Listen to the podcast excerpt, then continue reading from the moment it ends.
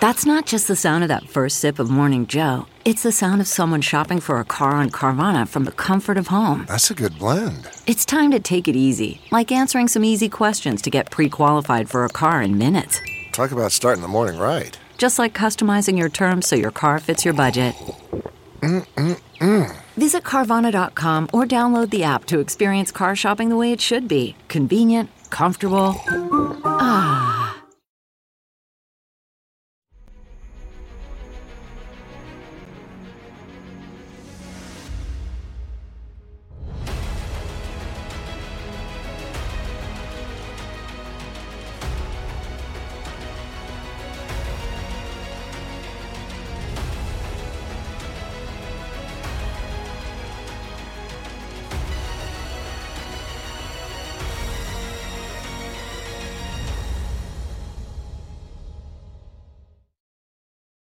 Hi, everyone. Judge Andrew Napolitano here for Judging Freedom. Today is Wednesday, August 30th, 2023. Tony Shaffer will be with us in just a moment, and I'm going to ask him what happened to the spring offensive and how desperate is the Ukraine military as we speak. But first, this message you must start taking care of your liver now more than ever. But why? The American Liver Foundation says that more than 100 million Americans have fatty liver. We are throwing everything at our livers cholesterol, alcohol, toxins, cigarettes. For decades, your liver has helped you with over 500 liver functions daily. It's time you help your liver. There is a solution Liver Health Formula, an all natural supplement which contains 12 clinically proven botanicals, which help recharge and protect your liver. Manufactured right here in the USA and approved by American doctors. Over 2 million bottles of liver health formula have been sold already. Listeners of my show can take advantage of their special offer. You can try liver health formula and get a free bottle of omega 3 to help keep your heart healthy. Join their happy customer list. Visit getliverhelp.com slash judge and claim your bonus gift. Tony, thank you uh, for coming on and uh, and uh, welcome to the show again. Good to be back. Why did the Ukrainian offensive, originally spring offensive and then summer offensive, fail so spectacularly? Uh, I think there's three things to summarize very quickly. First, too many cooks in the kitchen. You didn't have a um, Schwarzkopf in charge of the overall military planning, uh, operational uh, deployment, and uh, oper- uh, basically the combat operations itself. So when you don't have someone who's actually unifying the command, uh, you don't have good outcome. And so that brings me to my second point: is because you did not have unity of command. You had basically, General Syrskyi, Colonel General Syrskyi, focused on Zaporizhia. Uh, you got Zaluzhny, who's looking at Crimea. They didn't work together well. Uh, uh President uh, um, Zelensky didn't referee. He couldn't referee. He did not play the role of of Roosevelt or Churchill to Monty to Montgomery and Eisenhower. He didn't. He couldn't. Ref, he couldn't get them to do what they're supposed to do. And uh, within the context of that, uh, point number three is the lack of effective training. Woke goes to war is what I've called it. Basically, they had, uh, I don't know, every NATO nation did something. There was like uh, hands across NATO. And they, they did basically sent out all these Ukrainians to be trained in all these NATO nations, resulting in a completely ineffective military force. You don't want to do that.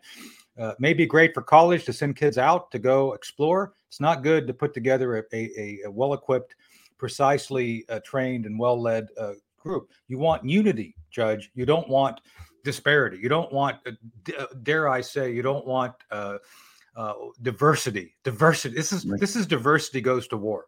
Right. And so right, the, right. the very last point I want to make is is that it, when you have people who are looking over your shoulder telling you what to do who have objectives which not are not necessarily in the interest of Ukraine. Victoria Nuland to name one, Tony Blinken to name another. You're never going to have good results because the interest of, of, Ukraine is not the interest of, of Nuland or or or Blinken. So, how involved in uh, unity of command or in command at all uh, is NATO? Well, NATO NATO essentially is the force provider here. They they are the ones who have to validate all the requirements. Uh, Judge, we talked a little bit about the chain of custody of a request. Basically, when the Ukrainians request something, it has to be validated by NATO. Then it goes up to Washington for. Okay, I know that, and and we get that. But are right. there uh, NATO officers, uh, presumably not American, yeah, uh, on the ground advising the generals, or are there NATO officials in Brussels telling the Ukrainian generals what to do? How involved in day to day combat decisions are NATO officers? I'm going to say something that the audience is not going to like. Not they're not enough involved. Let me be clear on this. What do you mean not enough involved? The way they have executed, the way the Ukrainians have executed their battle plan at the operational and tactical level has been insane. You, I've watched some of these videos. Judge, you don't send Bradley fighting vehicles, M2A2s, as your as your your uh, penetrating attack force. That's what armor's for. They finally just recently apparently started using the chieftains and the leopard twos. Just finally. It's the opposite. You're supposed to do it the opposite. And and I look, I'm not a military genius, but I do tend to know what works on the battlefield. And so if you send in your your your your your infantry, lightly armored infantry against uh, heavy weapons, you're going to lose. You're not going to breach anything, and that's why we, we've seen no breaching. They have not put together an effective. You know, our friend Doug Macgregor. Doug can explain this better than me. We have effective armor formations which are designed to penetrate the enemy's sphere. We developed these. They worked well in Iraq, uh, and the Iraqi strategy uh, tactics were all based on Soviets, on the Russians. So eh, what I'm telling you is if we did this, if we were telling them what to do, we wouldn't have done it the way they did it. So I don't okay, think they're well, being don't that, don't the Ukrainian commanders know this and aren't there NATO advi- aren't there T H E I R NATO advisors telling them this? This goes back to my second point in the opening. They've been all these Ukrainian commanders have been trained all over NATO. It's like a diversity stew. So you may have Sweden telling Sweden and telling officers one thing. You'll have Portugal telling them something else. You have the Italians telling them something third. You, it's like there's no way you're ever going to put together a cohesive battle plan if you got people from our all these American, different areas. Our American generals, again, presumably not physically there. If they're physically there, the American people need to know about it. Are there American generals I don't think advising so. Advising or telling Ukrainian generals how to wage war. I don't think so. No, I don't. I, I think, I think uh, Washington's been giving advice. I think Mark Milley's been talking to Zaluzhny on almost a daily basis. I think there's a lot of uh, contacts, but nobody is there directing it. I'm telling you, the battle plan as unfolded would not be this is not what we would advise them to do. And again, okay. I, I would talk to, to, to, Macgregor about this because Macgregor, um, let me just play devil, devil's advocate. If, if, if, Colonel Macgregor was deployed to Ukraine and said and told Doug, get these people in shape, go fight the war. I'm telling you, he would put together a cohesive, effective force with whatever he's got available, and it would breach the lines probably within 30 days. So I'm telling you, either we have the most incompetent colonels and generals on the battlefield, which is possible, or the, the Ukrainians just aren't taking direction and not listening. So I don't know which how how uh, how desperate, how depleted is the Ukraine military today? so. So, so Zelensky, President Zelensky's announced that he's going to have to go out and recruit another 300,000 people. So, well, where is he going to get them from? The old and the young? It's going to have to be. This this is reflective of uh, post the Battle of Kursk, 1944. I'm going to say it, Nazi Germany, where the Germans had to fall back and start pulling the elderly and the youth into military service. That's I think that's all the Ukrainians have left. And if if, if President Zelensky's uh, comments are going to be taken seriously, what he's planning on doing essentially is drawing drawing another 300,000 people. That's a lot for a small country like like Ukraine and then putting together a, a plan for a defensive configuration. That is to say, he, I, I don't care how you how what the, the American press or British press say, if you're talking about calling up 300,000 folks at a time when you're losing, you're probably going into a defensive configuration. And I think that's what he's planning to do right now is trying to plan a defense for the fall. What, when he what, what is he doing? What is Zelensky doing to getting uh, bodies? Is it conscription or is it kidnapping? We're talking about I don't know. 16 year olds and 60 year olds. You're talking, yeah, you're talking about that's what what is left that is not military age. They they have gone through, Judge, the military age folks. They're all on the battlefield right now, and uh, for th- th- those who are fit to serve. And so uh, the answer is, I don't know how they're going to do it. I think it's aspirational at this point. Uh, that's something that I think that is a qu- good question to ask Zel- Zel- Zelensky and his government how they're going to do it. Right. CarMax is putting peace of mind back in car shopping by putting you in the driver's seat to find a ride that's right for you. Because at CarMax, we believe you shouldn't just settle for a car, you should love your car. That's why every car we sell is CarMax certified quality so you can be sure with upfront pricing that's the same for every customer. So don't settle. Find love at first drive and start shopping now at CarMax.com. CarMax, the way car buying should be. Okay, picture this. It's Friday afternoon when a thought hits you. I can spend another weekend doing the same old whatever, or I can hop into my all new Hyundai Santa Fe and hit the road. With available HTRAC, all wheel drive, and three row seating, my whole family can head deep into the wild. Conquer the weekend in the all new Hyundai Santa Fe. Visit HyundaiUSA.com or call 562-314-4603 for more details. Hyundai, there's joy in every journey. Gary uh, uh, put together, and then we'll run it in a minute. Uh, General Milley saying the first rung of the Russian defenses has been breached, followed by uh, Patrick Lancaster's observation. So while Gary's getting that together, Tony, we uh, interviewed Patrick Lancaster yesterday. I don't know if you know him. He's the American video uh, journalist uh, who's in the Donbass region. That's where he lives, that's where he works, and that's the place Yeah. uh, from which uh, he broadcasts. Uh, and he has reminded us that the Ukrainians have been shelling the Donbass, what they consider to be Ukraine, and killing people there whom they consider to be uh, Ukrainians for the past eight years, and they've intensified it today. And Patrick saw uh, children uh, being hit by Ukrainian shrapnel, Ukrainian children hit by Ukrainian shrap- shrapnel Yeah. because they live in a Russian speaking area that voted overwhelmingly to be under Russian jurisdiction, and which under Russian law is under uh, Russian jurisdiction, and which arguably has been Russia since the 1760s. Right. How can uh, Zelensky justify shelling his own people? I, I- again, this is a war not about the interest of the Ukrainian people, either those who are of, of Russian orientation, culture, or not. This is about a war between the forces of the EU, world governance concepts, Nuland, uh, and uh, and the the one world order crowd, and and Russia and that's what it is. So I don't think Zelensky at, at- this point cares about who, who who this happens to. Judge, the other thing that's not been underreported: what happens to all those missiles the Ukrainians fire up in the air to take down uh, Russian missiles? Well, those that miss come down and hit population centers. I think there's been an underreporting of, of of civilian casualties in other areas of Ukraine. So- Ukrainian civilian casualties. that's right. That's right. Yes, So- yes. Uh, Gary, uh, if you're ready, let's play. Uh, Gen- General Milley's on a farewell tour, as you know, uh, Tony. I think his last day He's- in office is tomorrow. Yeah, he's going to go probably get a six-figure job at some defense corporation. So he's looking for Correct, that. Sure. correct. Or some think tank funded by uh, the Defense Department. We're not hiring him, by the way. Just saying. Right. Thank, thank you.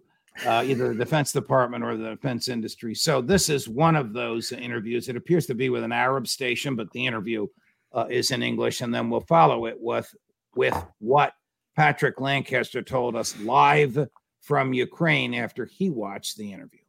They've attacked through the first main defensive belt. This is a defense in depth that the Russians had many months to prepare. It's got minefields, it's got dragon's teeth, it's got tank ditches. It's a very, very complex set of uh, defensive preparations that the Ukrainians are fighting through. And, and they're fighting through it. The Ukrainians have a significant amount of combat power remaining. This is not over yet. So I think it's frankly too early to say whether it succeeded or failed. It, it clearly has had partial success. You're there. Your eyes and ears and soul and heart are right there.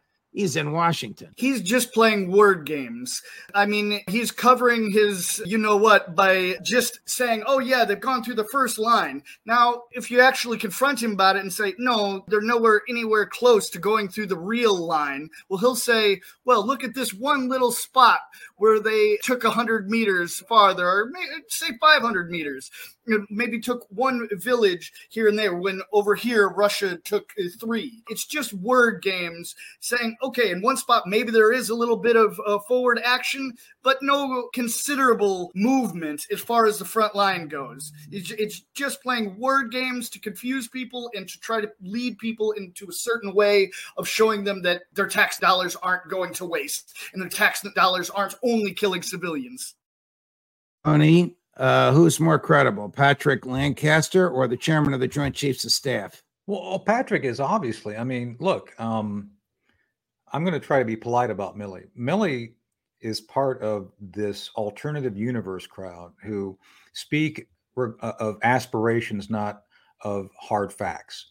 Um, anybody who monitors this, and again, I'm not a Ukrainian expert. I'm a generalist. I look at the globe uh, for threat issues and uh, and the sources I rely upon for information that instructs my thinking all uni- uniformly say the Ukrainians have not breached even the first layer of the Russian defense. The Russian the only thing Milley got right is he described accurately what the Russians have done and what exists for the Russians to go through. They're not going to get through it because th- that is the Ukrainians are not because as I explained in the beginning, they're not configuring the military forces that we've provided them effectively to breach that those those uh, perimeters.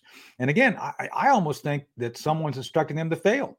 I mean, think about. I mean, how can how, you're talking about you know a complete uh, set of incompetent leaders who have essentially been uh, unable to convince the Ukrainians to fight effectively, or else something else is. I don't know what's going on, but right. Milley correctly described what they they face he supposedly is, is uh, advising Zelensky on a daily basis. So there's a disconnect somewhere, Judge. I don't know where it's at. Well, General Zelensky should uh, take some advice from Patrick Lancaster, who's right in the midst of the uh, battle. Not uh, not likely to happen. Uh, here's you talk about uh, failed leadership.